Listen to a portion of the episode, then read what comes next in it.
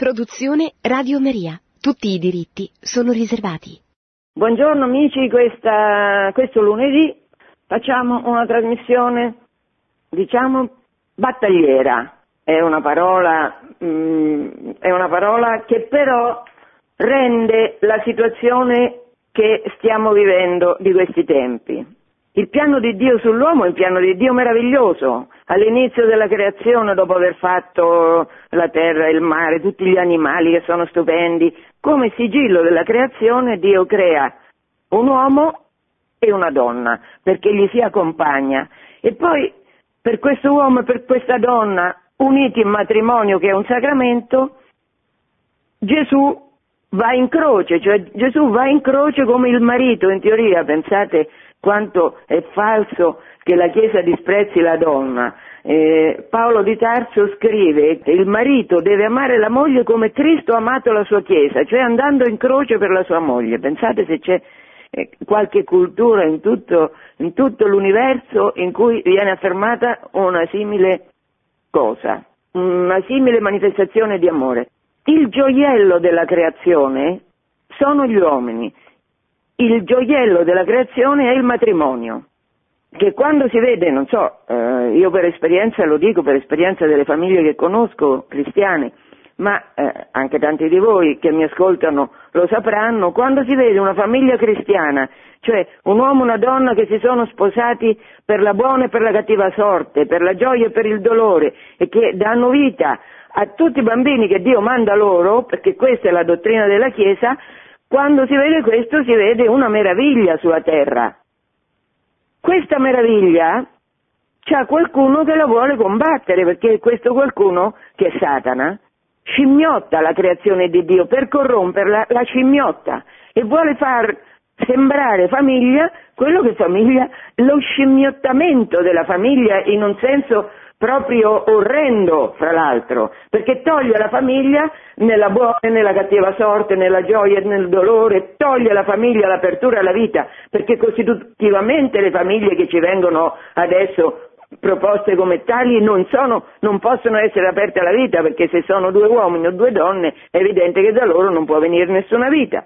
Però questo attacco al gioiello della creazione che è la famiglia Satana lo sta facendo in modo terribile, veramente terribile, capillare, a partire dalle istituzioni internazionali, dall'ONU, dall'UNICEF, dai provvedimenti del Consiglio d'Europa che, che vogliono che siano applicati ovunque, anche in Italia, e Satana lo sta facendo, dicevo, in modo proprio veramente infestante. Infestante dopo avere ehm, fatto scomparire dal linguaggio comune un termine fondamentale per capire la creazione e per capire la bellezza e il dramma della creazione, che è il peccato. Tolto via il peccato, qualsiasi fantasia perversa Satana la fa passare per meraviglia, per diritto, per diritto naturale. Allora, questa introduzione, come avete visto, un pochino battagliera, ma è una battaglia, certamente stiamo stiamo eh, assistendo a una battaglia alle forze del male scatenate. Allora noi che possiamo fare? Certo, noi possiamo pregare che Dio ci consenta di vivere santamente. Pensate che tanto è forte questa battaglia che la, una campagna di stampa mondiale ha voluto far passare il Papa, il Papa cioè il garante della volontà di Gesù sulla terra rispetto al Magistero, come la persona che è aperta alle novità. Perché è vero che il Santo Padre tante volte ha detto eh, non abbiate paura delle novità che lo Spirito suscita, la Chiesa deve affrontare novità, ma non ci sono dubbi, ma Stiamo attenti a che queste parole del Papa non siano strumentalizzate come sono dalla, dalla stampa e dalla televisione, perché è evidente che quando il Papa parla di novità, parla di quella novità strabiliante che è lo Spirito Santo che tutti i giorni rende possibile a un uomo e a una donna sposati con un sacramento di continuare a vivere insieme, perché il matrimonio è assolutamente indissolubile, è legato al sacrificio di Cristo in croce per la sua Chiesa, quindi è assolutamente indissolubile. Ma, ma pensate la, la, l'astuzia, ovviamente, l'astuzia di Satana, che riesce a usare le parole del Papa contro la Chiesa. Allora, parliamo di, questo, di questa situazione che, siamo, che stiamo vivendo e, queste parole che io ho detto certamente non avranno sorpreso nessuno perché è, è la semplice fotografia di quello che viviamo. Ne parliamo con due persone che sono due amici miei che stanno a modo loro, con le loro caratteristiche, combattendo questa battaglia per la verità. E che sono Gianfranco Amato, che è presidente dei giuristi per la vita. Buongiorno Gianfranco. Ciao Angela e buongiorno a tutti i radioascoltatori. E eh, Tony Brandi, che è il presidente di Provita Onlus. Va bene, buongiorno, poi spiegherà. Ciao Tony. Ciao. Allora, cominciamo. Questi due soggetti che la Provvidenza ha unito, perché io li chiamo il gatto e la volpe, però è vero, perché le loro energie e le loro caratteristiche diverse hanno un obiettivo comune, che è difendere la verità. Allora, cominciamo da Gianfranco. Buongiorno Gianfranco. Ciao. A te la parola. Ma io vorrei affrontare questa mattina il tema delicato di, questo, di, questa proposta di legge, di questo disegno di legge contro l'omofobia che porta il nome dell'onorevole Scalfarotto. E qualcuno potrà dire cosa c'entra questo con la storia della Chiesa? C'entra, c'entra, c'entra. Perché la Chiesa nella, nella, nella sua esperienza terrena ha conosciuto momenti in cui è stata costretta a difendere a, a ingaggiare una battaglia, come dici tu, per difendere il diritto alla libertà religiosa, il diritto al proprio credo religioso. Ora, cosa sta accadendo? Eh, ed è bene che questi radioascoltatori lo sappiano. Eh, eh, è stato approvato il 19 settembre del 2013 questo disegno di legge che oggi è in discussione al Senato, Commissione Giustizia, che è nato con l'idea di contrastare il cosiddetto fenomeno dell'omofobia. Bene, come, come, ripeti, scusa, non ho sentito bene? Che è stato, eh, diciamo, è, è, è, la cui ragione d'essere sta nel fatto di contrastare il fenomeno dell'omofobia. E allora, che cos'è l'omofobia? Subito... Dillo un po', Gianfranco, perché è un termine oscuro. Esatto, ora ne parliamo infatti, perché intanto farei una premessa che è bene che tutti sappiano. Cioè, si tratta di un disegno di legge assolutamente inutile, inutile perché già oggi tutti i cittadini, tutti noi, indipendentemente dal nostro orientamento sessuale, eh, godiamo degli strumenti che la legge ci dà per tutelare i propri diritti. Ricordiamo che l'articolo 3 della Costituzione dice che tutti i cittadini sono uguali davanti alla legge senza distinzioni di sesso, di razza, di lingua, di religione, di condizioni personali, sociali e di opinioni politiche. Quindi il sesso e la condizione personale è già un criterio sulla base del quale non si deve discriminare nessuno. Tra l'altro ricordo a tutti che un giornalista ateo, eh, laico, liberale come Piero Stellino sul Corriere della Sera tempo fa scrisse ma perché?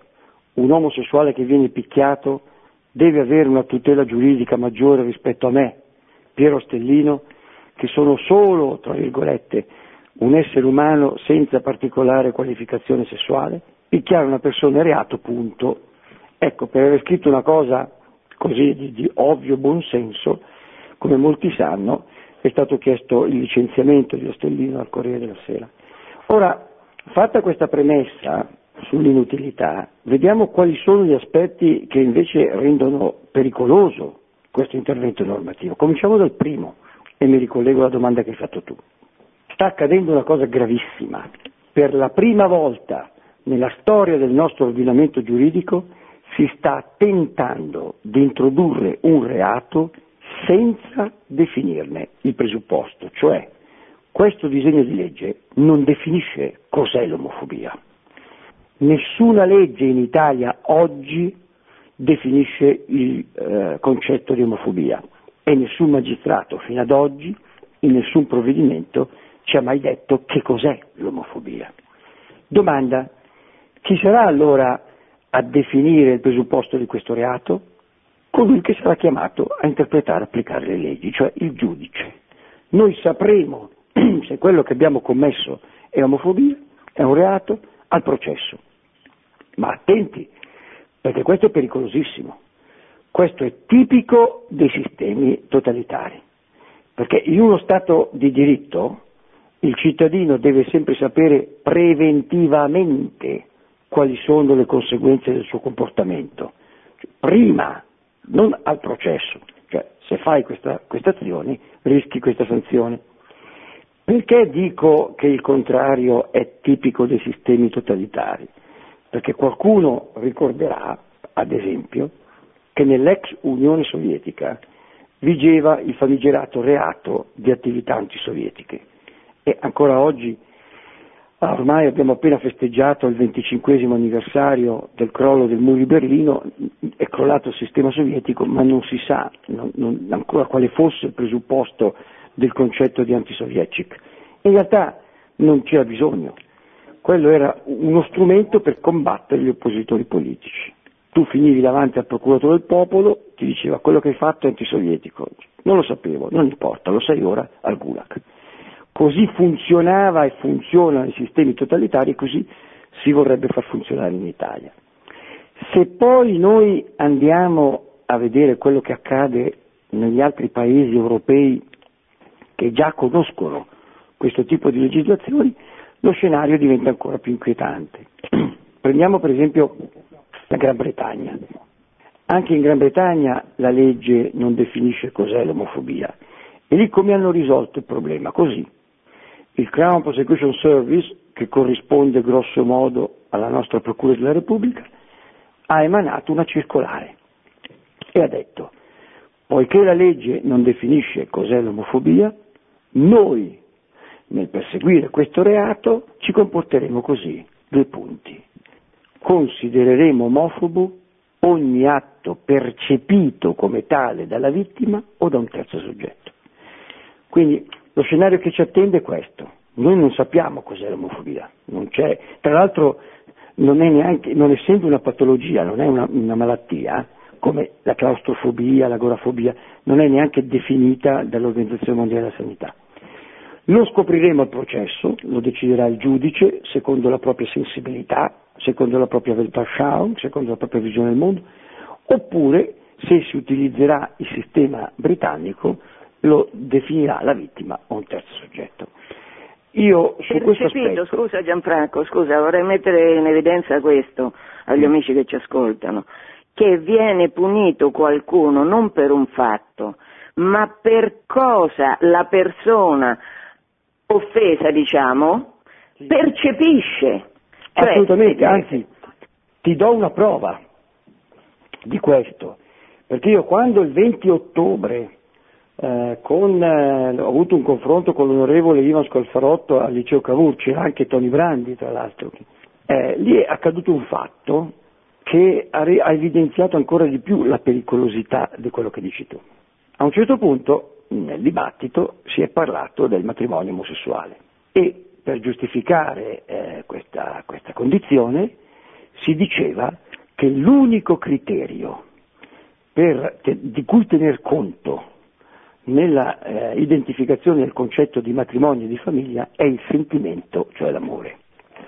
Allora io mi sono permesso di dissentire, ho detto no, poss- l'amore è uno, neanche il più importante poi degli elementi, ma noi non possiamo eh, considerare come unico elemento, perché il matrimonio e la famiglia hanno altri criteri di cui tener conto, per esempio la bipolarità sessuale, l'istinto procreativo, la finalità educativa, eccetera, eccetera. E io dissi, perché se noi teniamo il sentimento come unico criterio per definire il matrimonio e, e, e, la famiglia e facciamo definire questo concetto al Parlamento, noi potremmo paradossalmente arrivare alla condizione di dire, non so, che cinque donne che si amano fra di loro possono formare una famiglia, possono sposarsi, oppure tre uomini e tre donne, oppure addirittura un uomo e un cane, se noi consideriamo l'elemento affettivo che unisce gli uomini e gli animali.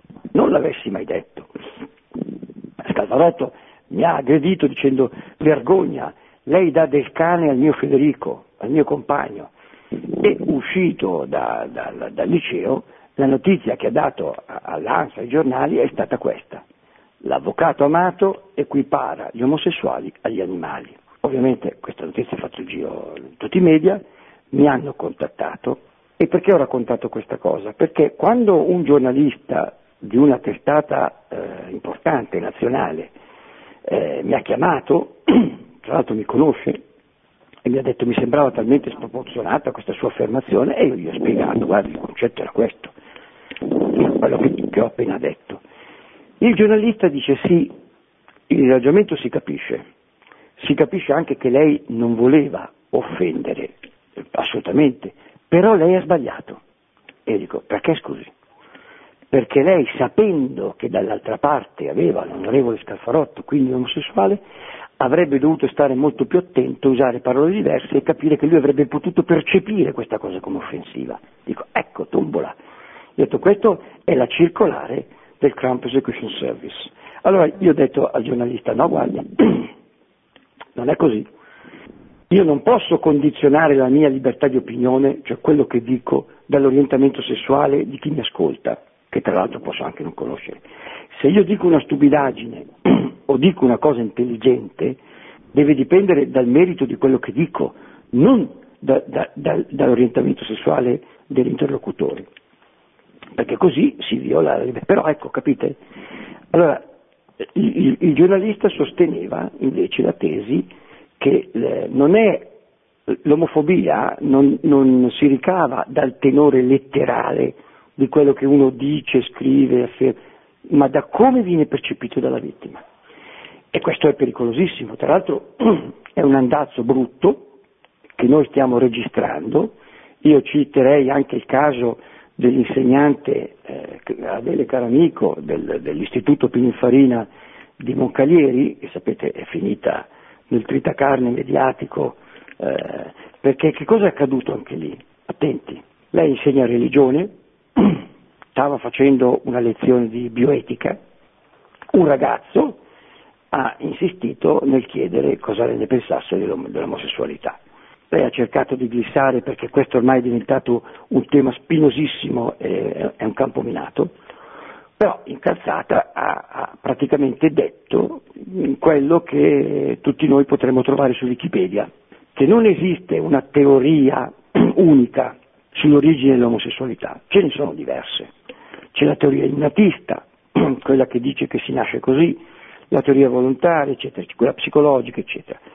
Nel fare questo excursus sul fenomeno ha anche detto a un certo punto che chi vive con disagio questa condizione, non si accetta, eh, può fare dei percorsi di carattere psicologico per trovare un equilibrio, eh, la cosiddetta recovery therapy, eh, citando alcuni casi, un caso che lei conosceva personalmente, ma possiamo citare anche Luca di Tolde, insomma.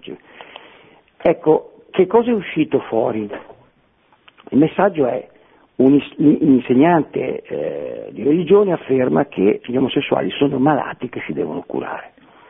Ovviamente c'è stato tutto il cancan, poi è venuto fuori che in realtà gli altri eh, ragazzi hanno confermato che lei non ha detto questa cosa, ma quel ragazzo che ha fatto la domanda, che ha fatto scatenare tutta la polemica, che poi è, si è dichiarato omosessuale, lui ha detto io ho percepito così, quindi vale quello che ha percepito il ragazzo. E qui siamo veramente, siamo veramente a, a, in una deriva pericolosissima. Stessa cosa, guardate, con quello che è accaduto con, con la curia milanese, con la, la, la, lettera che ha creato queste polemiche eh, in cui in realtà non si dice nulla se non una cosa sacrosanta cioè eh, la, la curia milanese ha mandato una lettera agli insegnanti di religione dicendo guardate, controllate se in alcune scuole la, te- la teoria del gender viene introdotta attraverso un sistema di propaganda che, che, eh, che tra l'altro io voglio ricordare che su questa vicenda di ciò che accade nelle scuole, Papa Francesco, in uno splendido discorso che ha fatto alla delegazione dell'Ufficio internazionale cattolico dell'infanzia l'11 aprile 2014, ha dato un giudizio durissimo e molto molto molto interessante. Lo cito tra virgolette perché io non sono abituato a manipolare neanche una virgola del Santo Padre. Virgolette. Occorre sostenere il diritto dei genitori all'educazione dei propri figli e rifiutare ogni tipo di sperimentazione educativa sui bambini e giovani, usati come cavie da laboratorio, in scuole che somigliano sempre di più a campi di rieducazione e che ricordano gli orrori della manipolazione educativa già vissuta nelle grandi dittature genocide del secolo XX, oggi sostituite dalla dittatura del pensiero unico. Queste le parole del Papa. Ora, se è vero che anche oggi quella che il pontefice definisce la dittatura del pensiero unico tenta di impedire che si sappia cosa accade negli attuali campi di rieducazione, come avveniva con i lager, i gulag, i laugai. È altrettanto vero che una Chiesa fedele al mandato ricevuto da Cristo e attenta all'esortazione del suo vicario non può farsi intimidire. Cioè, i genitori hanno diritto di sapere come lo Stato provvede all'educazione dei propri figli e la Chiesa non può nascondersi di fronte alla grave situazione denunciata dal Papa, ma anzi ha il dovere di compiere la propria missione portando la luce della verità anche là dove il potere pretende di mantenere angoli bui e zone d'ombra. Però anche qui, cosa è venuto fuori? Che la, la giustificazione che poi ha portato anche la Curia a scusarsi è stata no, no, ma quella lettera è stata percepita come una schedatura. Quindi non vale quello che effettivamente il tenore di quello che effettivamente diceva la lettera, sacrosanto, ma come viene percepita? E allora si chiede scusa. Bisogna stare attenti, perché questa è una, una deriva veramente pericolosa. In più aggiungerei un altro, un altro aspetto per far capire ai radioascoltatori quanto è pericolosa questa china.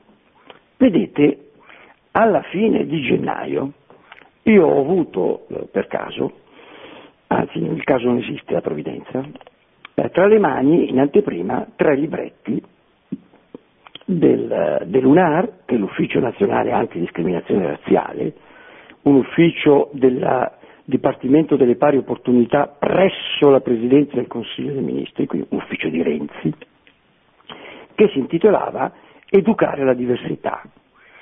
I libretti erano tre, perché andavano alle elementari, alle medie e alle superiori. Io leggo questi, questi libretti, c'è la solita solfa sul gender, l'omosessualismo, eccetera, anzi si toccano pure punti di risibilità, perché in questi libretti del governo c'è pure scritto a un certo punto che persino nell'elaborazione dei problemini di matematica bisogna tener conto delle nuove famiglie omogenitoriali, cioè, e fa un esempio, Esempio, due punti. Rosa e i suoi due papà vanno a comprare sette lattine di tè. Se una lattina costa 2 euro, quanto costano tutte le lattine? E qui si può ridere o piangere a seconda di come uno si sente. Quello che invece, attenti, mi ha fatto sobbalzare sulla sedia è stato quando ho letto nelle premesse di questi tre libretti che cosa il governo italiano voleva che i, i, i insegnanti in, spiegassero ai, ai, bambini delle elementari, ai ragazzi delle medie, agli adolescenti delle superiori sul concetto di omofobia. Cioè il governo dice come, che cos'è e come si insegna l'omofobia. Beh, allora se voi fate mente locale a quello che ho detto prima, cioè che si sta tentando di introdurre un reato di omofobia senza sapere che cos'è, eh, leggere cosa ne pensa e come vuole che si spieghi il governo è interessante. E infatti io l'ho letto con molto interesse. E lì è cascato l'asino. Perché in questi libretti si dice, nella premessa di questi libretti, si dice che il concetto di omofobia si ricava da vari criteri. Ce ne sono quattro in particolare, e li cito virgolettati. Primo, il grado di religiosità di una persona concorre a configurare il suo profilo di omofobo. Secondo, eh, credere ciecamente, si, si, utilizza proprio questo avverbio, eh, ciecamente, credere ciecamente ai precetti religiosi è omofobia. Terzo, sostenere che l'omosessualità è un peccato è omofobia. Quarto, sostenere che l'unica attività sessuale lecita è quella aperta alla vita, cioè finalizzata alla procreazione, è omofobia. Io quando ho letto questi libretti ho detto io sono omofobo.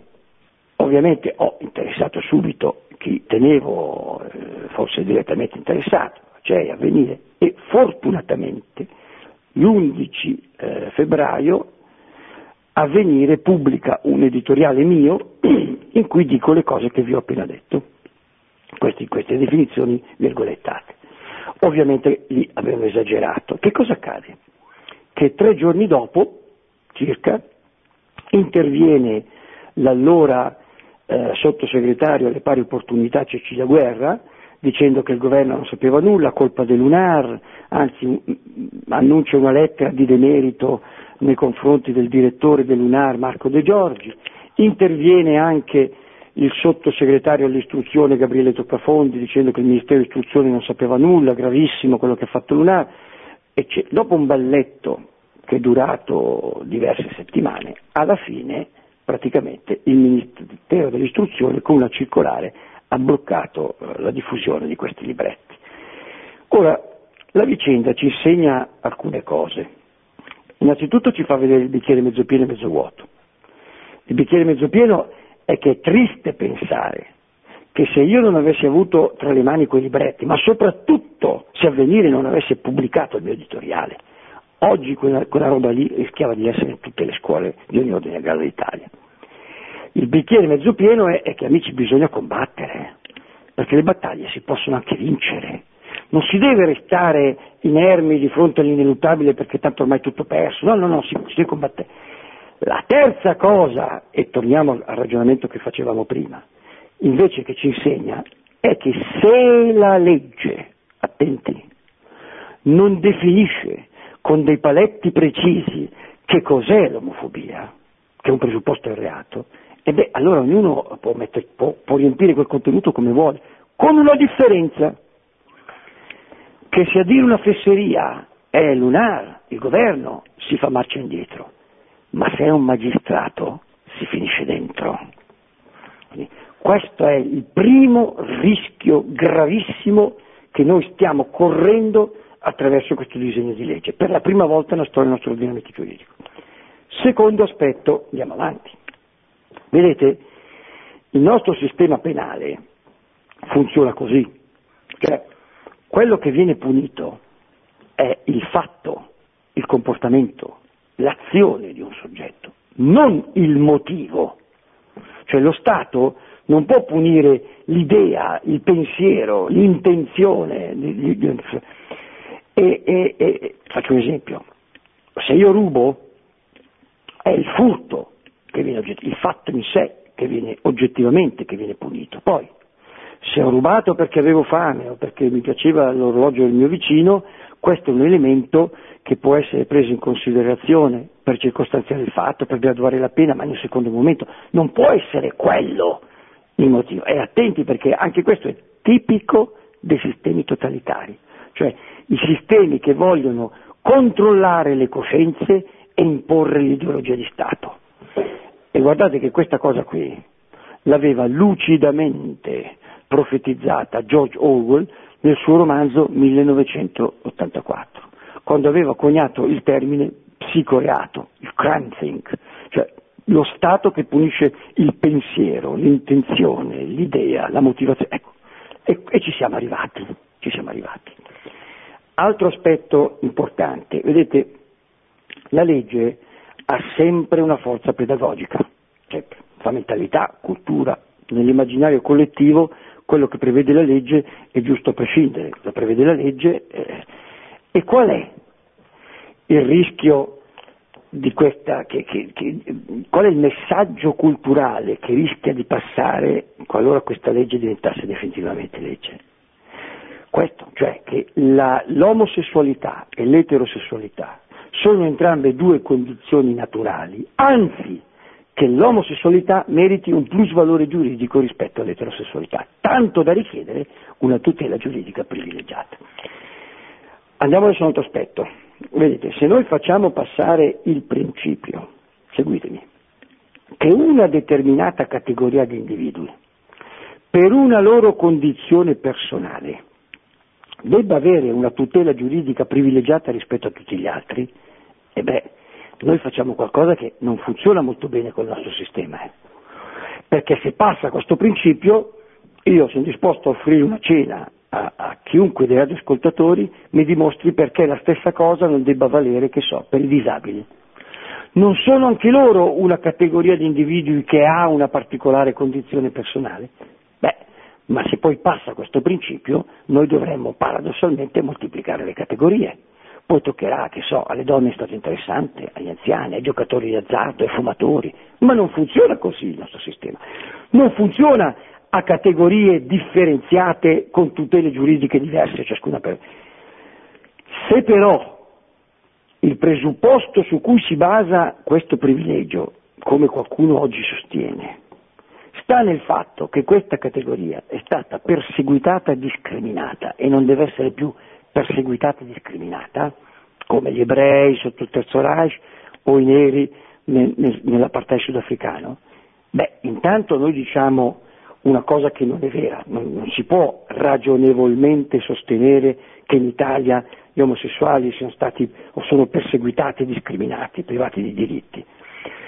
Ma attenti, se passa questo principio, poi lo Stato deve fare i conti con quel fenomeno che in politica si chiama affirmative action, che è molto semplice, guardate.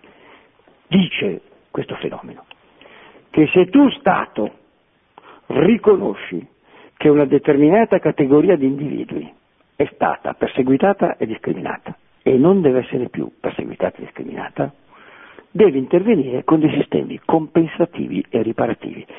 È quello che è accaduto con gli afroamericani negli Stati Uniti dopo le leggi razziste del Sud. Bene, e come avviene questa compensazione? Attraverso il sistema delle quote. Quote riservate nelle assunzioni, quote riservate in politica, quote riservate, che so, nell'assegnazione agli alloggi, eccetera, eccetera, eccetera. Cioè, lo Stato offre un modello più vantaggioso in un momento di crisi. Tanto è vero che qualcuno nel fronte pro-gay, giustamente dal loro punto di vista, sta già invocando le cosiddette quote arcobaleno, parafrasando quello che è successo con le quote rosa per le donne, quindi in politica, eccetera, eccetera, eccetera. Vediamo adesso i due aspetti più, più pericolosi dal punto di vista della libertà. Il primo, vedete questo, questo disegno di legge va a incidere nei due pilastri che sorreggono il sistema democratico. E sono, quali sono? Due. La libera manifestazione del pensiero, cioè la, liber, la, libertà di opinione, il diritto alla libertà di opinione, che è tutelato dall'articolo 21 della Costituzione, e la libertà religiosa, che è tutelata dall'articolo 19 della Costituzione. Perché? Perché poi, come si vedrà, sarà molto difficile, usiamo un eufemismo, sostenere per esempio che gli omosessuali non possono e non devono accedere ad alcuni diritti come il diritto al matrimonio o l'adozione di minori. Ma peggio, sul fronte religioso diventerà un problema sostenere, per esempio, che l'omosessualità è un insieme di atti intrinsecamente disordinati e contrari alla legge naturale, come insegna il catechismo della Chiesa Cattolica. O peggio, sostenere che il peccato dei sodomiti è uno dei quattro peccati che gridano verso il cielo, come, come insegna il catechismo della Chiesa Cattolica. O citare San Paolo nella lettera ai Romani e ai Corinzi quando parla di grave depravazione dei sodomiti. Beh, se, se, qualcuno degli radioascoltatori pensa che questo sia esagerato, eh beh, guardi cosa sta, cosa è accaduto, cosa sta accadendo nel resto del mondo. Qualcuno ricorderà per esempio che in Spagna, diversi mesi fa, il cardinale Sebastian Aguilar, amico personale di Papa Francesco, anzi definito da Papa Francesco il mio maestro, a 85 anni è stato incriminato dalla Procura di Malaga per omofobia, per aver espresso, tra l'altro in maniera molto soft, qual è la posizione della Chiesa, del Magistero, del Catechismo nei confronti del fenomeno dell'omosessualità. Se poi guardiamo quello che accade in Gran Bretagna, lo scenario diventa ancora, ancora più inquietante. Noi abbiamo monitorato l'anno scorso, da luglio a settembre, eh, questo fenomeno che stava diventando veramente allarmante è l'arresto degli street preacher, che sono i predicatori di strada, no? queste persone che leggono la Bibbia a voce alta e commentano, è una, una figura tipica della cultura anglosassone. Ebbene, da luglio dell'anno scorso, ogni volta che questi disgraziati incappavano nelle letture di San Paolo, letture appunto di Romani, Corinzi, Tessalonicesi, venivano arrestati dalla polizia. Ora, eh, di quei 4-5 casi che abbiamo monitorato ci ha colpito il primo, quello del predicatore Tony Miano, arrestato a Wimbledon il primo luglio del 2013. Eh, ci ha colpito per, perché? Perché quando lui poi è stato interrogato presso la stazione di polizia, ad assisterlo è stato chiamato una avvocatessa inglese, amica mia, che mi ha mandato, eh, il, mi ha inviato il verbale dell'interrogatorio, che io ho tradotto in italiano e pubblicato nel mio libro Omofobia o Eterofobia. E, e vi prego, leggete. Scusa un minuto, scusa un minuto. Questo libro di Gianfranco Amato è molto interessante e offre tutti gli elementi concreti, particolari, per essere informati su che cosa sta succedendo e quindi per capire che cosa possiamo fare.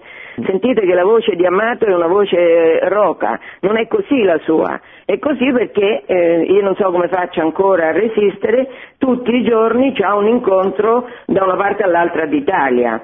Adesso questi incontri che fa Gianfranco, che gli hanno reso la voce in questo stato, sono importanti perché quello che stiamo facendo per radio in questo momento, lui lo fa capillarmente nei vari posti. Io vi invito a chiedere ai giuristi per la vita, a Gianfranco Amato, ma non solo a lui perché lui non può fare tutto chiaramente, però è importante che le persone siano informate, che i genitori siano informati di quello che succede a scuola, che le mamme, che i professori siano informati dei loro diritti, è importante conoscere questo, quindi è importante che a tappeto da tutte le parti in cui mi ascoltate, i nonni, i genitori, i nonni suggerite ai genitori di farlo, chiediate che qualcuno dei giuristi per la vita venga a informare esattamente di come stanno le cose attualmente in Italia. Scusa Gianfranco, ma volevo dire questo. Sì, ti ringrazio, del resto hai fatto bene a dire, ormai la voce sta andando, io, eh, però fino all'ultimo noi combattiamo.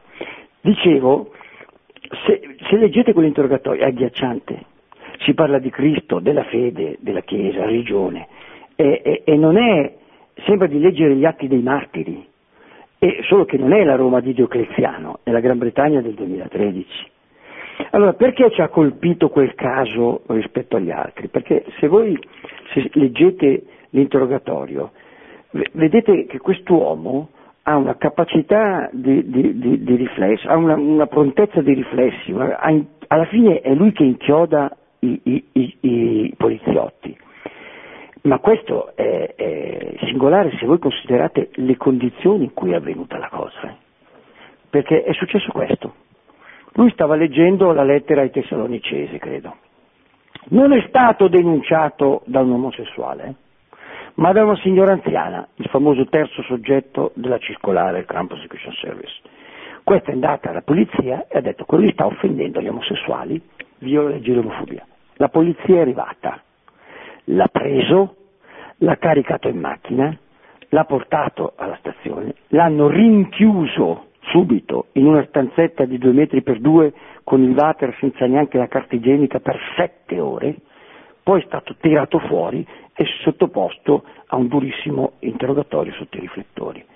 È chiaro che questa è una tattica psicologica per distruggerti, tu in quelle condizioni fai fatica a dire come ti chiami e non sai che cosa ti succede un minuto dopo. Eppure leggete, vi prego, se vi capita, questo interrogatorio e vedete che c'è del sovrannaturale. Andiamo avanti invece sul, sul vero problema, il cuore del problema. Se io chiedessi all'ascoltatore medio di Radio Maria che cosa dice il disegno di legge Scalfarotto contro l'omofobia, che cosa mi risponderebbe? Ma molto probabilmente mh, mm, non lo so, non si sa, c'è poca informazione su questo. Allora mi metto anch'io nei panni di uno che non è informato e usando il buon senso dico ma non lo so, io probabilmente, siccome è una legge che vuole contrastare il fenomeno dell'omofobia, che ne so, dirà che chi offende, punisce o eh, insulta o, o, usa violenza o discrimina un omosessuale o un transessuale avrà una pena maggiore, non lo so. E invece non è così. Il disegno di legge Scalfarotto non è una nuova legge fatta ad hoc per questa categoria. No, no, no, no, no, no. Fa un'altra operazione che tra l'altro dimostra che il problema non è tanto la tutela giuridica di questi soggetti, ma una questione culturale e ideologica. Il DDL Scalfarotto dice che si usa uno strumento normativo che già esiste e si estende agli omosessuali e transessuali. Ma qual è questo strumento normativo che esiste? È la cosiddetta legge reale Mancino. Però attenti amici, perché la legge reale Mancino non è soltanto la legge che combatte l'ideologia nazifascista, è soprattutto la legge che contrasta l'antisemitismo e il razzismo. Cioè il disegno di legge Scalfarotto dice che la legge sull'antisemitismo e il razzismo si estende agli omosessuali e transessuali, al cosiddetto, cosiddetta omofobia. Bene, così facendo fa due cose. Primo, un salto logico che nessuno fino ad oggi mi ha ancora spiegato come si fa a considerare gli omosessuali e i transessuali una razza come i neri, i rom, gli ebrei, eccetera. Ma a parte questo dettaglio, sono le conseguenze a livello sanzionatorio che sono gravissime. Faccio un esempio così lo, lo capite tutti. Se io adesso al telefono, in questa intervista a Radio Maria, che va in onda e viene ascoltata da tantissimi, facessi un'affermazione razzista e antisemita. Cioè io dicessi adesso che sono contrario, anzi pretendo che la legge vieti il matrimonio misto fra razze diverse. Cioè io dico che un, un, un ebreo non deve sposare un ariano, un bianco non deve sposare un negro, eccetera, eccetera.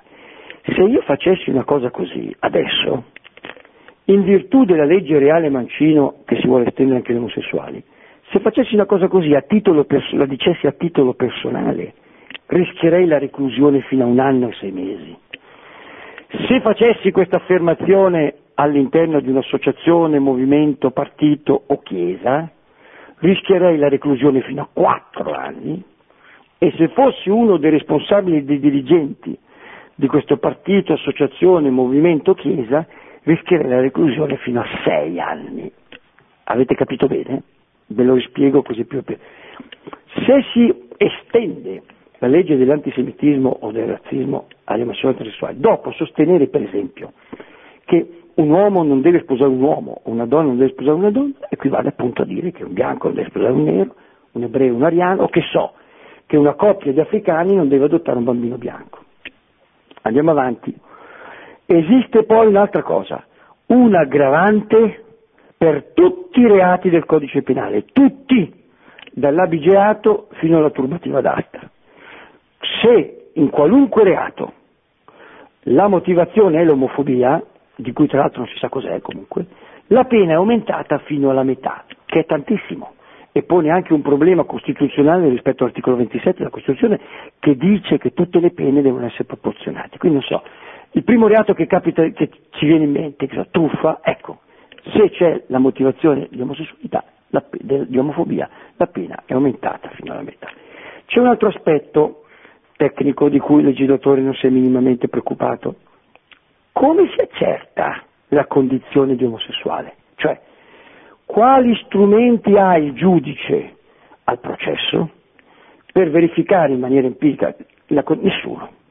È un'autocertificazione, con tutte le conseguenze che questo ben potete immaginare. Altro aspetto è che eh, alle vittime di questi reati non è, per, è, persino impedito di evitare il cosiddetto il clamore mediatico, quello che i giuristi chiamano lo strepitus fuori, cioè che, che tu eh, denunci o meno non importa, si procede d'ufficio.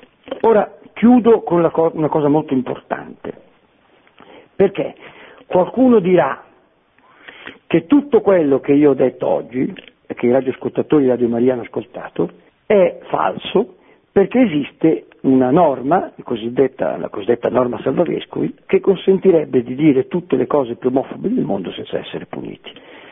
Ora, analizziamo bene questa norma, perché questa è l'ultima difesa di Scalfarotto, quindi bisogna che... Questa norma è composta di due parti, una introdotta con l'emendamento Verini e una introdotta con il cosiddetto subemendamento Gitti. Cosa dicono queste cose? Allora, la prima parte dice attenti, che le opinioni espresse nel pluralismo delle idee non sono considerate discriminazione a condizioni che non istighino all'odio o alla violenza. La seconda parte dice invece che tutte le condotte, le affermazioni le fatte all'interno di associazioni, movimenti, partiti, sindacati o chiese non sono punibili. Cominciamo dalla prima. Vedete, quello di cui bisogna tenere molto conto è che noi stiamo operando nel campo del diritto penale. Quindi, se i concetti che il giudice utilizza non vengono definiti dalla legge, e beh, poi vengono definiti dal giudice. Faccio un esempio.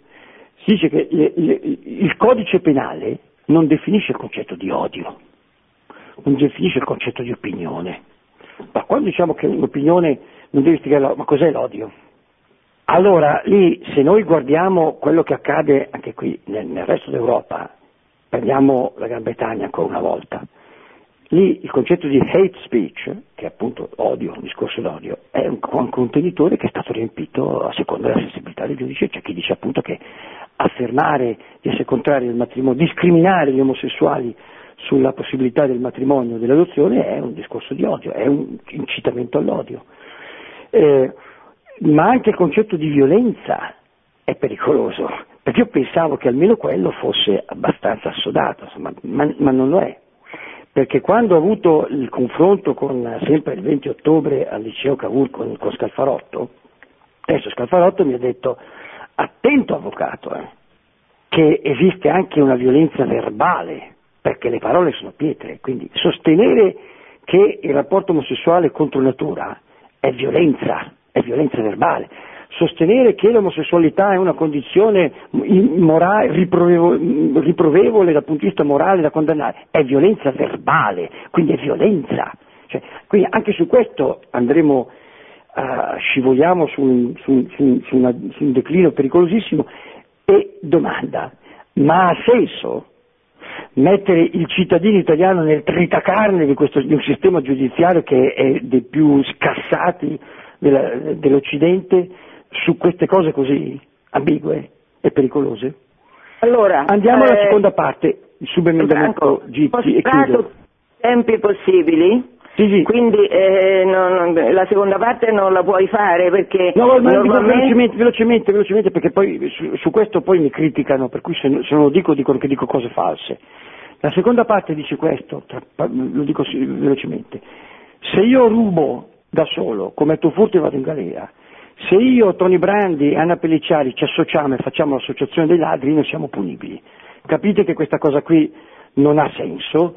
non durerà un secondo davanti alla Corte Costituzionale, considerando che nel nostro sistema di solito l'elemento associativo aggrava il reato, non è mai una scriminante, e poi non si può pensare che l'omofobia individuale è un reato, quindi un comportamento penalmente perseguibile, e l'omofobia collettiva invece sia lecito, ma chiudo a togliere ogni dubbio su, su, sul fatto che questa sia una foglia di fico ci ha pensato lo stesso Scaffarotto perché il giorno dopo l'approvazione della legge, cioè il 20 settembre, quando l'Arcichei gli ha chiesto conto di questa norma Salvavescovi, lui ha scritto, e ha detto, ehi, avete letto bene? La norma dice che le affermazioni, le condotte fatte all'interno, non all'esterno di associazioni, movimenti, partiti, cioè, tradotto, i cattolici nel chiuso delle loro sacrestie si leggono San Paolo, il catechismo, le cose più moffe, fuori no.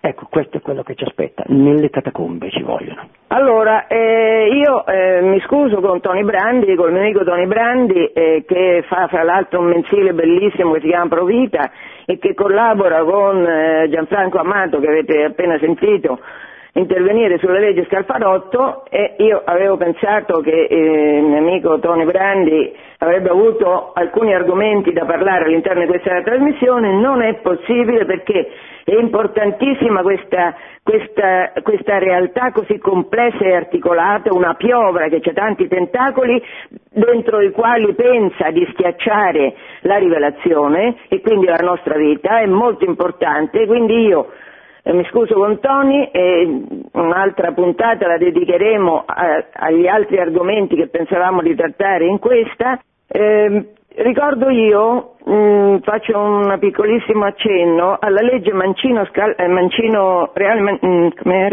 Mancino, chi era il secondo? Reale? Mancino.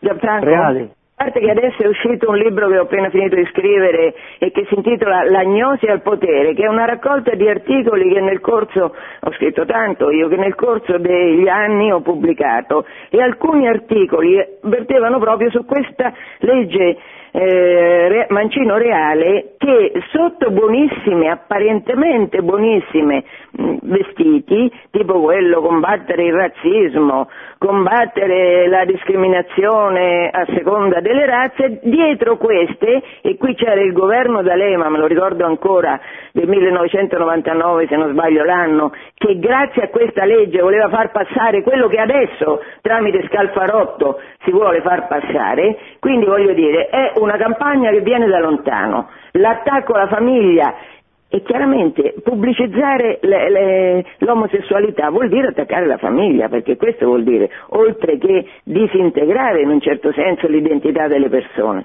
Allora però eh, mi è sembrato importante, mh, mm, Tony interverrai nelle domande, dare la parola adesso a...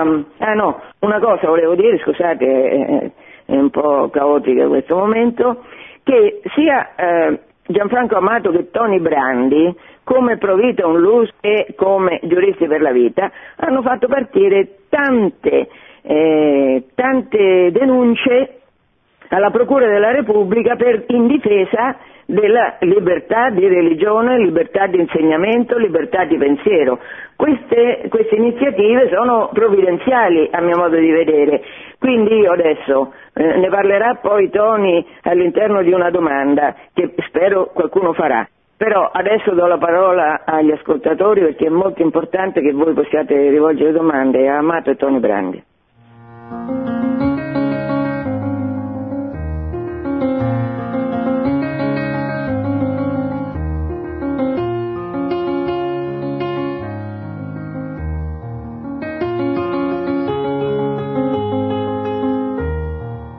Pronto? Sì? Buongiorno, sono Daniela di Sunirago eh, abbiamo già invitato appunto Gianfranco Amato alla nostra parrocchia, però una cosa che io eh, volevo chiedere, no, che mi continuo a chiedere, il, forse anche la domanda è appena stata fatta, per, eh, appunto per quale motivo Renzi e non solo così, cioè che beneficio ha, avrà, avrebbe scusate sono un po' emozionata, avrebbe appunto, eh, se dovessero vincere, e speriamo di no assolutamente, appunto questo, questo partito che vogliono appunto eh, far sì che l'omofobia, sia, no scusi, sono emozionata, ehm, che eh, gli omosessuali abbiano campo, campo in tutto, praticamente dovessero proprio vincere loro e nelle scuole appunto sarebbe proprio un declino completo verso i bambini, verso i ragazzi, verso proprio la famiglia, verso tutti quanti. Va bene, certamente. Eh, chi vuole rispondere? Facciamo parlare Tony. Grazie. Beh, brevemente, innanzitutto vorrei rispondere prima, eh, al primo intervento. In tutti i paesi, sia gente di sinistra come appunto Barack Obama che gente di destra come i genitori, i primi Bush, che hanno assistito a un matrimonio omosessuale come testimoni ed anche Cameron che ha diviso il suo partito sono sempre per queste politiche LGBT eh, perché vi sono dei poteri forti dietro. Sono, eh, sono, questa sigla perché sta? Eh, LGBT, lesbian, gay, bisexual e transsexual e vorrei brevemente dire alla signora che noi siamo davanti alla più grande rivoluzione antropologica che il mondo ha mai visto e questa è la rivoluzione del gender, per cui il nostro sesso biologico, maschio o femmina, conta poco o nulla. E quindi è indifferente essere biologicamente maschi e femmine. Ed è per questo che stanno cercando di lavare il cervello dei nostri bimbi della tenera età con soldi pubblici per convincerli che, loro, che il loro sesso non viene dalla natura e che possono essere sia maschio o femmina o trans, bisex, homosex, quello che voglio, vogliono. Il desiderio viene, viene quindi ehm, elevato a diritto ed ogni, ogni orientamento sessuale vis-à-vis non solo uomo o donna ma oggetto o, o quello che sia è autorizzato. E questa è appunto, l'educazione sessuale vergognosa che stanno portando avanti nelle scuole. Concludo che è semplicemente educazione alla sessualizzazione precoce dei nostri bambini per sdoganare dei comportamenti contro natura come l'omosessualità e la transessualità e per fare ricche le, indust- le industrie del condom e della pornografia. Altra domanda? Buongiorno, chiamo dalla provincia di Pordenone, mi chiamo Lucia. Ecco, volevo, ringraziare, volevo ringraziare Gianfranco Amato e Antonio Brandi che conosco, che ho avuto il piacere di incontrare, di ascoltare sia a Brescia che a Portogruaro. Ecco, ehm, la mia domanda è questa, come fare perché questo argomento venga affrontato in maniera anche esplicita dai nostri sacerdoti nelle parrocchie perché nonostante la lettera dei veneti, del vescovi del Triveneto, ecco un argomento che è taciuto, che si ha paura di affrontare, che si ha paura di parlare, nonostante gli incontri e nonostante anche tanta preghiera venga fatta per salvare la famiglia, c'è un silenzio che fa paura. Grazie. Signora, adesso io intervengo un momento. E, signora, ci dobbiamo dare da fare noi, tutti noi ci dobbiamo dare da fare. Lei ha già conosciuto Tony e Gianfranco, quindi eh, si è già mossa, ma tanti altri che adesso sentono, che ascoltano questa trasmissione, non si sono mossi, si devono muovere, non solo con le preghiere, devono organizzare incontri in tutti i contesti possibili, non solo le parrocchie, anche le scuole. Altra, ah, scusate, eh, chi risponde? Ma io posso, se posso semplicemente dire che hai detto la cosa più giusta, bisogna orare e pugnare, bisogna scrivere ai politici, bisogna organizzare convegni, bisogna fare denunce, noi ne abbiamo fatte 16, l'ultima al, al, al sindaco Marino eh, per la ah. trascrizione illegale di um, matrimoni omosessuali contratti all'estero. Mentre Roma è nel caos più assoluto, il nostro sindaco pensa a farsi propaganda facendo queste vere e proprie buffonate. Sia il TAR che il Ministro degli Interni che il Prefetto hanno dato ragione a Gianfranco e a noi. Sì, io però riprendo questo spunto che tu mi hai dato, Tony, a proposito di Marino, per eh, ricordare come Marino è stato votato. È stato votato da molti cattolici che eh, purtroppo non sapevano quello che facevano. Forse i cattolici, io mi ricordo ancora una foto che comparve su un quotidiano prima delle elezioni di una suora entusiasta che abbracciava Marino. Si tratta di sapere quello che facciamo, studiare i programmi delle persone che eleggiamo, perché eh, le telefonate di prima mm, chiedevano di Renzi, eh, ma Renzi eh, ha un elettorato che lo condiziona chiaramente. Se Renzi capisce che dalla parte cattolica c'è un grande elettorato che può condizionare le, il risultato delle elezioni, forse Renzi, che non è per niente scemo, cambia magari la politica rispetto alla famiglia, ma deve capire che dall'altra parte c'è qualcuno, che, beh, molti, ci sono molti, che, stanno, che si sono mobilitati. Che dice Gianfranco? Sì, io no, su questa, sul discorso del, che faceva l'amica prima, beh, attenti perché il Papa parla di dittatura del pensiero unico, di campi di rieducazione, di manipolazione educativa nazista e sovietica. Cioè, eh, se siamo di fronte a una dittatura, E beh, la dittatura intimidisce. Purtroppo dobbiamo, dobbiamo eh, con molto realismo, è, è, accaduto anche in Unione Sovietica, nel Terzo Reich, cioè, la, la Chiesa è fatta di uomini, uomini deboli, a volte anche pavidi e codardi. Loro risponderanno a Dio, perché ricordiamo sempre che Gesù ci ha detto chiunque si vergognerà di me, io mi vergognerò di lui davanti al Padre mio. Ma noi, noi battezzati, noi laici, non dobbiamo aspettarci nulla, dobbiamo rimboccarci le maniche, non possiamo dare in appalto alla Chiesa la difesa della nostra libertà di opinione. Intendendo per Chiesa la Chiesa gerarchica. La Chiesa istituzionale, gerarchica, certo. Cioè non possiamo pretendere che siano i vescovi e i cardinali a difendere la nostra libertà di opinione, dobbiamo, perché quello che si sta attaccando è anche quello. Eh. Noi dobbiamo difenderla, noi dobbiamo rimboccarci le maniche e, e lottare. E quello che sta facendo Tony e, e io in maniera incommiabile, non, do, non, deve rischiare di essere la battaglia del cavaliere solitario, eh, perché così perdiamo, cioè, andiamo a immolarci, ci immoliamo io e Tony, qui deve essere una grande raccolta di popolo, cioè, do, do, a costo di fare una, un'altra cristiada, ma dobbiamo, do, bisogna che la gente si mobiliti, se no di, di, di, diventiamo due martiri, ma, ma, ma non, non, non, non combiniamo nulla. Cioè, dobbiamo mobilitarci. E, e, questo, come dici tu, cominciamo a diffondere perché la cosa che non vuole il potere, perché hanno attaccato la curia milanese? Loro non vogliono neanche che si sappia cosa accade, come non volevano che si sapesse cosa accadeva nei lager, nei gulag, nei laugai. Non vogliono che si sappia, perché la dittatura e il potere si basa sempre solo sulla menzogna, sul, sull'oscurità, sulla tenebra, sul, te, sul tenere nascosto. Noi invece dobbiamo spaccare questo silenzio, distruggere questa cortina. Ed ecco perché la prima cosa è informare, ed è quello che ci stiamo facendo tutti i giorni. Quindi organizzare convegni, incontri, eh, partecipare alle manifestazioni, eh, con, ma dobbiamo informare perché solo così sconfiggiamo questo tentativo di silenzio e di buio che il potere ci vuole imporre. Altre domande? Tocca a me? sì, pronto? signora. Ah, pronto? Senta, sì, mi sente? Sì.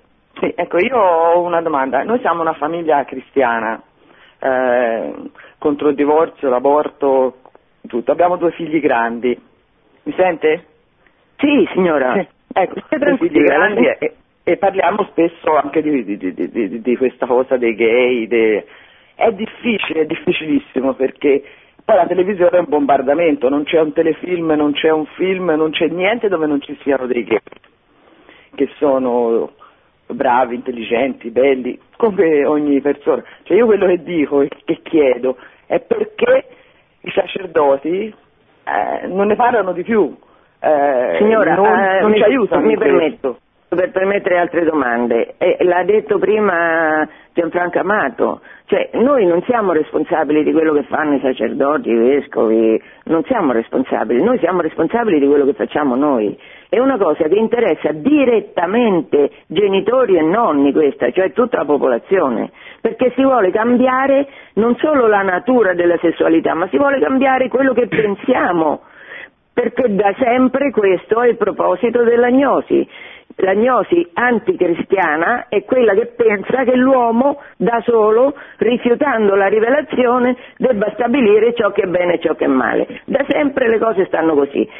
In questo periodo storico la Chiesa, la cultura, la civiltà è messa molto fortemente in discussione da un attacco massiccio fatto dall'agnosi. L'agnosi che detesta la vita, detesta la riproduzione. Allora, vedere eh, questa propaganda dell'omosessualità, inquadrarla nel suo contesto diretto, che è l'agnosi, che è quella cultura che vuole condannare il matrimonio, non a farla avere agli omosessuali e alle lesbiche, che è una cosa ridicola, proprio per condannare il matrimonio perché vuole diminuire le nascite.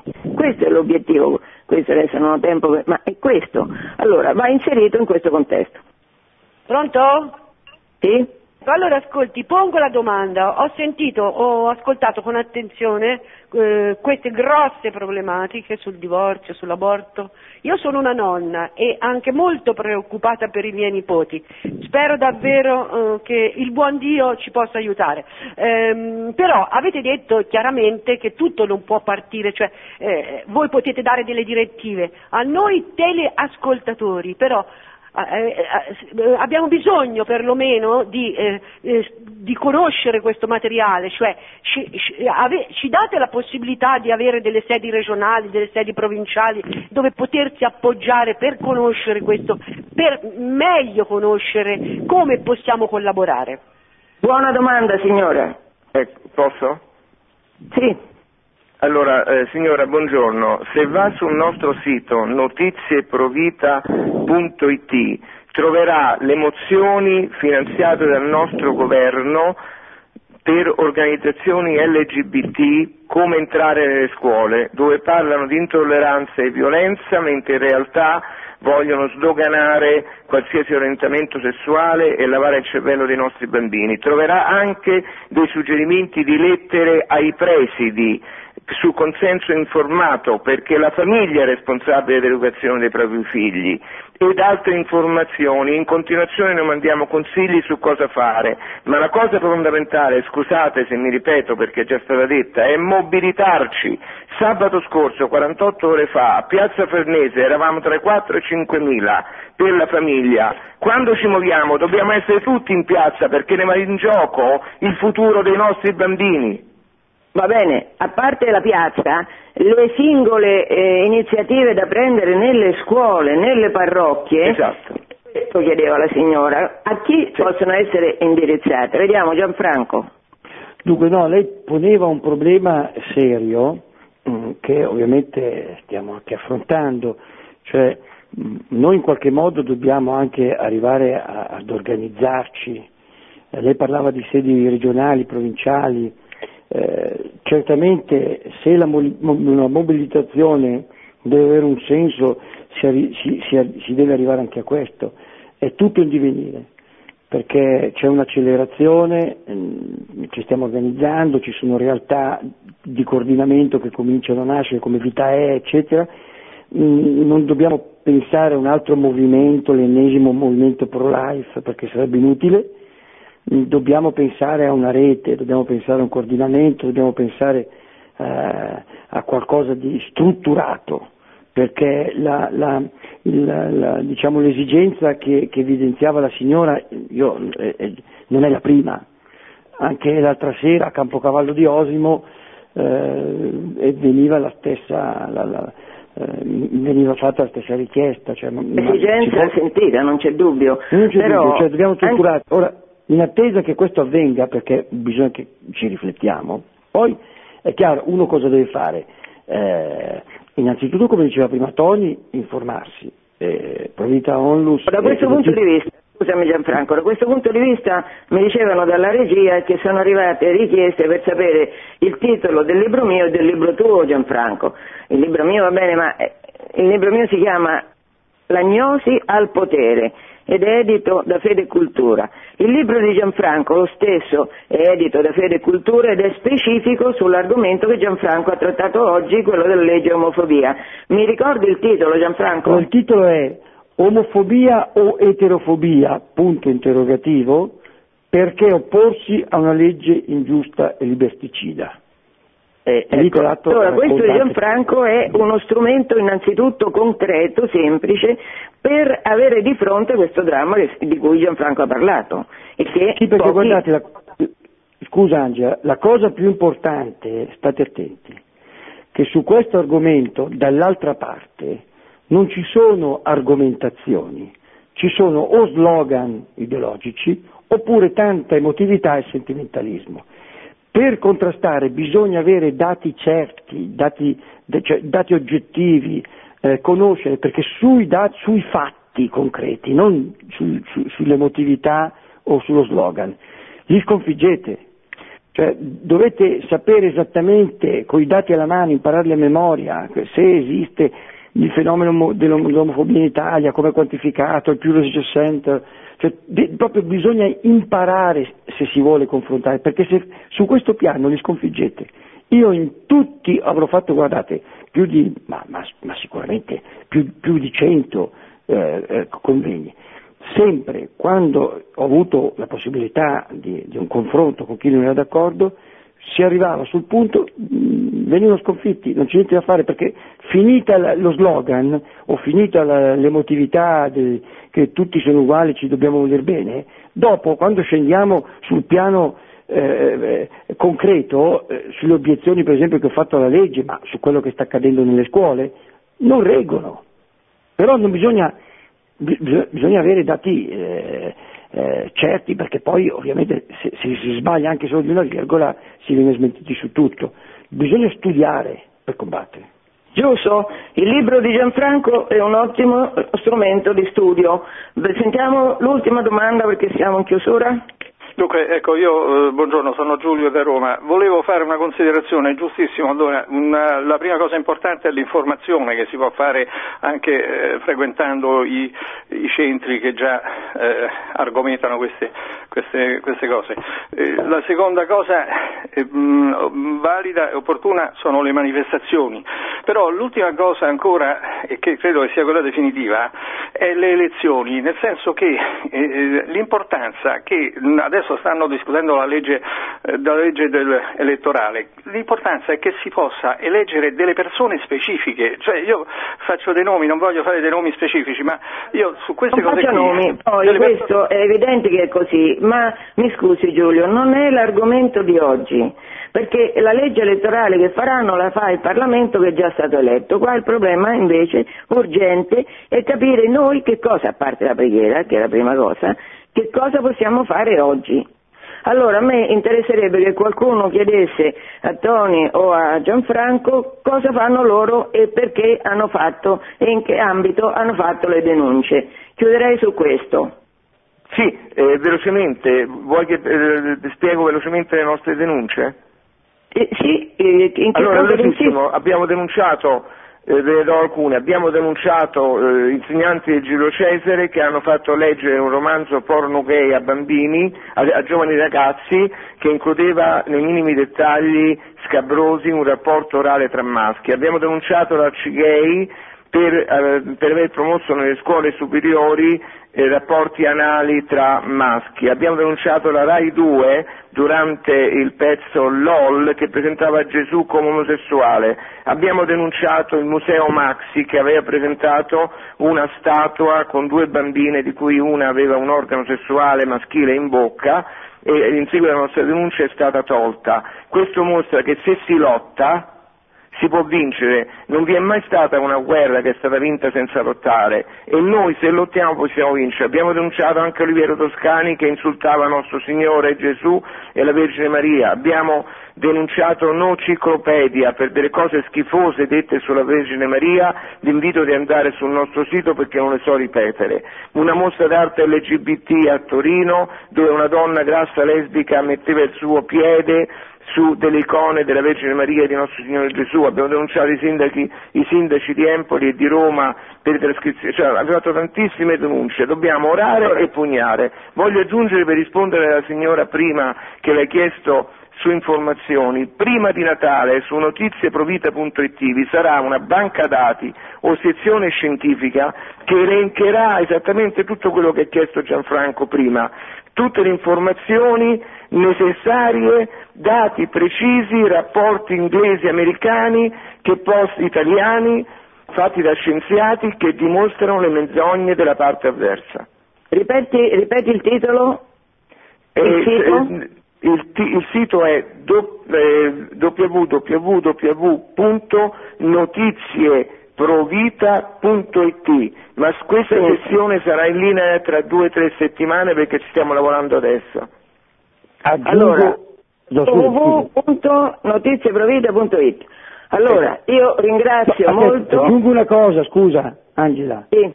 Solo una cosa, per dimostrare che, che siamo al fronte e, e, e ogni giorno è così. Domani mattina io e Toni Brandi ci presenteremo alla Procura della Repubblica di Roma per fare una denuncia contro quella bestialità sacrilega che è avvenuta delle Femen sia in televisione che soprattutto in Piazza San Pietro. Spieghi eh, che cosa è avvenuto perché magari tanta gente non lo sa. Eh, durante la, la, trasmissione anno 1 alla 7 eh, hanno fatto irruzione, ma era tutto organizzato, questo gruppo di Femen, sono queste donne a seno scoperto eh, che hanno, una, hanno cominciato a insultare il Papa, la Chiesa, eccetera, hanno fatto una, una preghiera in ginocchio sacrilega, concludendo con l'amen con il dito medio alzato, ma soprattutto poi a Piazza San Pietro hanno eh, simulato atti sessuali anali con il crocifisso e hanno mh, mm, gridando la, la, vostra morale religiosa mettetevela in quel posto, il Papa mettetevelo in quel posto e la vostra fede mettetevela in quel posto, eh, con il relativo crocifisso eh, nel posteriore. E noi dobbiamo capire, siccome in Italia esistono due reati, offesa a una, a una confessione religiosa mediante vilipendio di oggetti, crocifisso, e mediante vilipendio di persone, Cristo, il Papa, eccetera. E allora, se questo reato è abolito, mm, vabbè, eh, però dovrebbe abolirlo il Parlamento, non, non, non, i magistrati. Vediamo se esiste ancora. Noi domani siamo lì, perché questa cosa è demoniaca, non, non è neanche razionale. Però, per dirvi, non passa un giorno io oggi pomeriggio dovrò scrivere la, la denuncia e domani io e Tony saremo a Roma.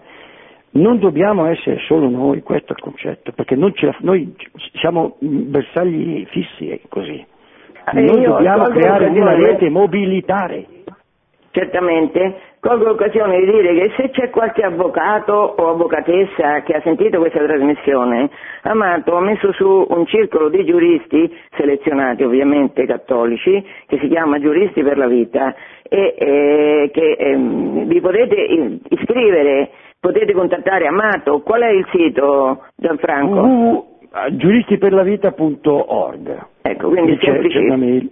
Giuristiperlavita.org avvocati, avvocatesse fatelo perché è importante quello che dice Gianfranco, è fondamentale che tutti partecipiamo e anche mi diceva Tony prima che certamente queste cose, queste attività eh, che sono attività che riempiono la giornata eh, sono attività che procurano spese, quindi, eh, certo. quindi ciascuno come può partecipi a questa, a questa iniziativa di difesa difesa, non solo difesa di Dio, che chiaramente non siamo noi che difendiamo Dio, ma difesa sì, della civiltà che è nata da Gesù in Italia, che era una civiltà meravigliosa. Purtroppo adesso tutti i dati economici che vanno sempre peggio sempre, e continuano ad andare male, io credo che tutto questo facello sia dovuto, abbia una testa e la testa è la fede delle persone, è il cuore delle persone. Quando la fede e il cuore vengono meno, tutto il resto va via. Aggiungo allora, solo una, pic- una, piccola cosa se mi consenti Angela, cioè, vorrei far riflettere tutti sull'omelia di, di ieri alla messa, la parabola dei talenti. Allora, ciascuno di noi gestisce quello che Dio gli ha dato, va bene? Quindi, siccome, come dicevi, queste cose costano, allora bisogna che, qualcuno cominci a riflettere che cosa è disposto a, a, a, dare anche del suo per contribuire a questa, a questa, battaglia. Perché c'è chi può anche non crederci, ma chi ci crede, attenti che un giorno saremo chiamati dall'altra parte uh, e qualcuno ci dirà che cosa abbiamo fatto dei nostri talenti. Coloro che ci hanno ascoltato oggi, da una parte hanno avuto la fortuna di sapere come, dall'altra sono sfortunati perché hanno una responsabilità in più. Non potranno più andare a dire signori io non lo sapevo, non, non, no, no, no. Ormai voi siete stati coinvolti in questa cosa e risponderete di quello che, che farete o non farete su questa battaglia. Allora, con questo messaggio, che non è un messaggio terroristico ovviamente, ma è la verità però, eh, certo. perché è chiaro che è la verità, io saluto con affetto eh, tutti gli spettatori, eh, gli ascoltatori, abbiate pazienza di questa trasmissione che io ho condotto in modo abbastanza confuso perché c'erano molte cose mi, di cui mi premeva parlare e che però erano troppe evidentemente. Allora eh, ringrazio Tony Brandi, Provita Onlus, per il suo intervento che è stato purtroppo sacrificato, parleremo degli argomenti in una prossima occasione. Ringrazio Antonio Amato, mio caro amico. Gianfranco. Gianfranco Amato che ho detto, certo, sono Antonio, proprio nel pallone. così che non sarò Di chiudere. Buona giornata a tutti. Produzione Radio Maria. Tutti i diritti sono riservati.